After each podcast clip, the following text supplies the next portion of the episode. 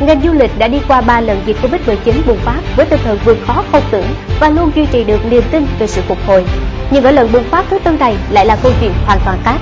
Cú đắt bồi này dường như đã đi quá giới hạn chịu đựng của ngành du lịch và các doanh nghiệp lớn dù có mạnh mẽ đến đâu cũng không thể duy trì được tinh thần ổn định như trước. Phần lớn doanh nghiệp đã sức cùng lực kiệt phải án minh bất động và chờ đợi những động thái trợ giúp từ chính phủ. Mặc dù họ hiểu tất cả đều đang mắc kẹt nhưng vẫn không cần hy vọng. Kính chào quý vị, câu chuyện buồn của ngành du lịch tưởng chừng sắp kết thúc với dấu hiệu phục hồi sau đợt bùng phát dịch lần thứ ba. Thì đến đây, đợt bùng phát thứ tư của đại dịch toàn cầu thực sự đã đưa doanh nghiệp du lịch vượt xa ngưỡng giới hạn chịu đựng.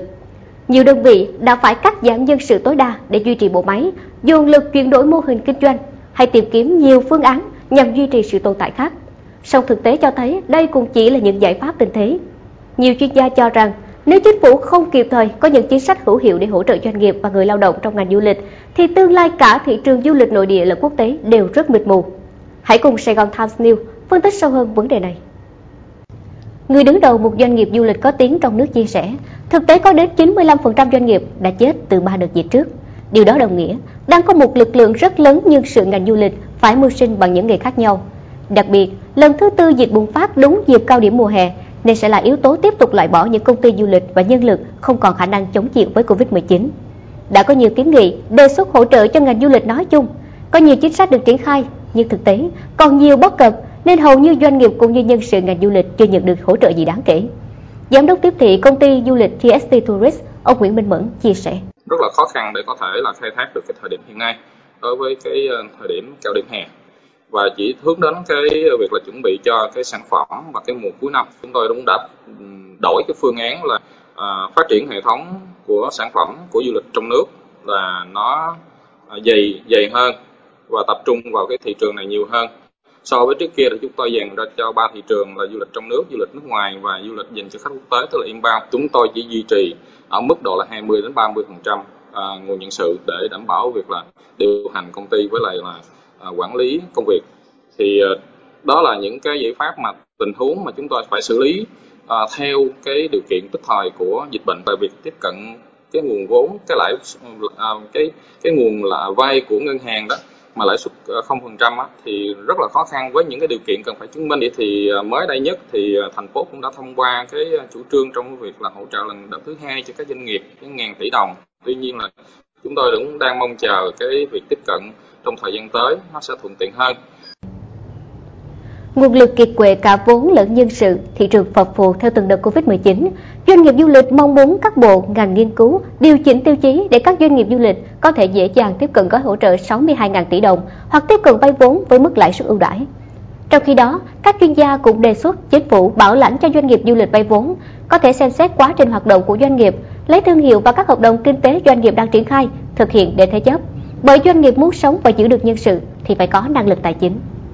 Đặc biệt, người đứng đầu các công ty du lịch cũng kiến nghị chính phủ cần sớm hỗ trợ trực tiếp cho người lao động làm trong ngành du lịch như cho giảm giảm đóng phí bảo hiểm xã hội, bảo hiểm y tế, bảo hiểm hưu trí, bảo hiểm thất nghiệp dựa trên mức thu nhập thực tế của người lao động, kéo dài thời gian hỗ trợ người lao động trong ngành du lịch bị giảm thu nhập hoặc mất việc làm Giám đốc công ty Kiwi Travel, ông Phạm Quý Huy cho rằng nhà nước cần có những cơ chế thông thoáng hơn để doanh nghiệp có cơ hội tiếp cận gần hơn với các gói hỗ trợ. Những doanh nghiệp vừa và nhỏ là một một con số lượng rất nhỏ, chỉ đến là ngón tay còn hoạt động. Còn những đơn vị kia mà chưa rút giấy phép nghĩa là họ họ đang chết lâm sàng rồi. Sau đợt thứ tư này thì rất ít doanh nghiệp du lịch còn tồn tại trên thị trường nên là những cái cơ chế của nhà nước làm sao thông thoáng hơn để cho hỗ trợ cho cái ngành du lịch nó tiếp cận một cách nhanh chóng và dễ dàng hơn không riêng về lữ hành những đơn những đơn vị khác người ta vẫn cần vốn một cái giúp sức vốn tiếp cận làm sao cho nó dễ dàng để mà người ta phục hồi lại trong bối cảnh dịch bệnh bùng phát như hiện nay, lãnh đạo ngành du lịch cho rằng trong khi chờ đợi những chính sách hỗ trợ từ chính phủ, việc cần làm ngay của các doanh nghiệp toàn ngành là cố gắng giữ chân người lao động để tập huấn, bồi dưỡng và xây dựng lại quy trình quản lý, đào tạo nhằm nâng cao chất lượng nhân sự.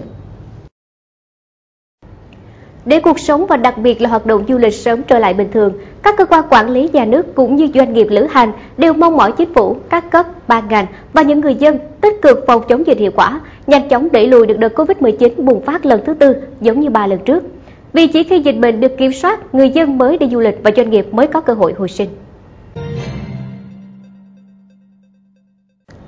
Sẽ được chuyển qua những thông tin kinh tế đáng chú ý đăng trên tạp chí Kinh tế Sài Gòn Online trong tuần này. Việt Nam áp thuế chống bán phá giá, chống trợ cấp đường nhập khẩu từ Thái Lan. Ngày 15 tháng 6, Bộ Công Thương đã có quy định cuối cùng về việc áp thuế chống bán phá giá, chống trợ cấp đối với các sản phẩm đường nhập khẩu từ Thái Lan. Quyết định này có hiệu lực từ ngày 16 tháng 6 năm 2021 và có thời hạn 5 năm kể từ ngày có hiệu lực, trừ trường hợp được thay đổi gia hạn theo quyết định khác của Bộ Công Thương. Theo quyết định này, Bộ Công Thương cho rằng kết luận điều tra cuối cùng của cơ quan điều tra đã xác định rằng có tồn tại hành vi bán phá giá đường trợ cấp của hàng hóa nhập khẩu bị điều tra. Ngành sản xuất trong nước bị thiệt hại đáng kể và có mối quan hệ nhân quả giữa việc nhập khẩu hàng hóa bán phá giá và được trợ cấp với thiệt hại đáng kể của ngành sản xuất trong nước. Do đó, các tổ chức cá nhân sản xuất xuất khẩu hàng hóa từ Thái Lan phải chịu mức thuế chống bán phá giá chính thức là 42,99% và thuế chống trợ cấp ở mức 4,65%. Như vậy, tổng mức thuế chống bán phá giá, chống trợ cấp mà đường nhập khẩu Thái Lan phải chịu là 47,64%. Giá cước vận chuyển container lại lên mức cao kỷ lục. Giá cước vận chuyển một container hàng hóa kích thước 40 feet bằng đường biển từ Việt Nam đến châu Âu, Mỹ đã lên mức kỷ lục 10.500 đô la Mỹ. Bên cạnh đó, giá vận chuyển bằng đường hàng không tăng gấp đôi từ 3 đô la Mỹ lên 6 đô la Mỹ trên 1 kg. Theo các chuyên gia trong ngành logistics, đại dịch khiến các biện pháp đi lại tại nhiều khu vực bị hạn chế, thời gian vận chuyển dài hơn khiến lưu lượng container về cảng thiếu hụt, dẫn đến giá cước vận chuyển đường biển tăng lên mức kỷ lục. Với kênh vận chuyển bằng đường hàng không, số lượng chuyến bay quốc tế giảm mạnh kể từ khi đại dịch Covid-19 bùng phát. Các công ty vận tải hàng không tận dụng không gian trên các chuyến bay chở khách để vận chuyển hàng hóa. Tuy nhiên, số lượng các chuyến bay chở khách trong thời gian qua giảm mạnh khi khối lượng vận chuyển cũng sụt giảm theo. Việc thiếu không gian chứa hàng là nguyên nhân khiến giá cước vận chuyển hàng hóa bằng phương thức này cũng tăng mạnh. Thành phố Hồ Chí Minh siết việc bán nhà hình thành trong tương lai.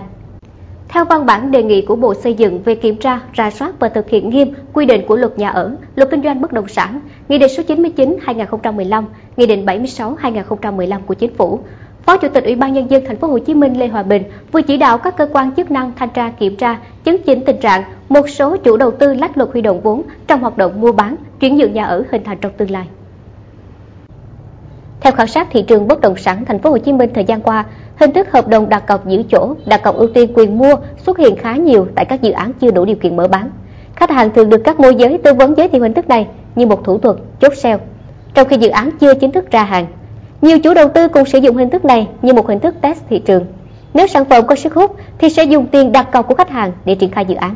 Chính vì vậy, Ủy ban nhân dân thành phố Hồ Chí Minh đã yêu cầu tất cả chủ đầu tư có trách nhiệm phải đăng ký hợp đồng mua bán căn hộ chung cư theo bộ quy định, đảm bảo về hình thức, nội dung và thủ tục đăng ký hợp đồng tại Sở Công Thương. Đối với trường hợp lách luật bán nhà ở hình thành trong tương lai được báo chí và người dân phản ánh, Sở Công Thương phải tổ chức thanh tra, kiểm tra thường xuyên hoặc đột xuất để kịp thời xử lý theo quy định. Tấm lòng người thành phố Hồ Chí Minh trong mùa dịch bùng phát. Tiếp nối thành công bởi giá trị nhân văn đem lại từ những đợt tổ chức trước đó, chương trình Sài Gòn Times nối vòng tay lớn được kinh tế Sài Gòn tiếp tục thực hiện với chủ đề đồng hành chống dịch. Chương trình chính thức được phát động vào ngày 2 tháng 6 năm 2021.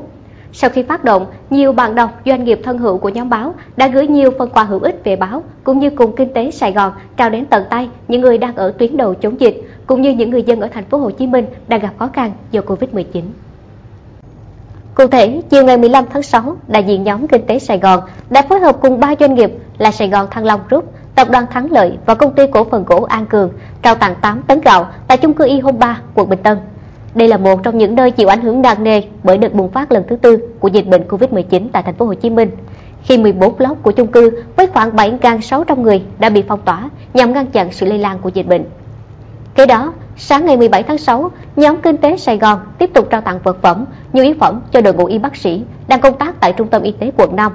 với sự đồng hành của nhãn hàng trà thanh nhiệt Dr. Thanh và công ty Escort Việt Nam.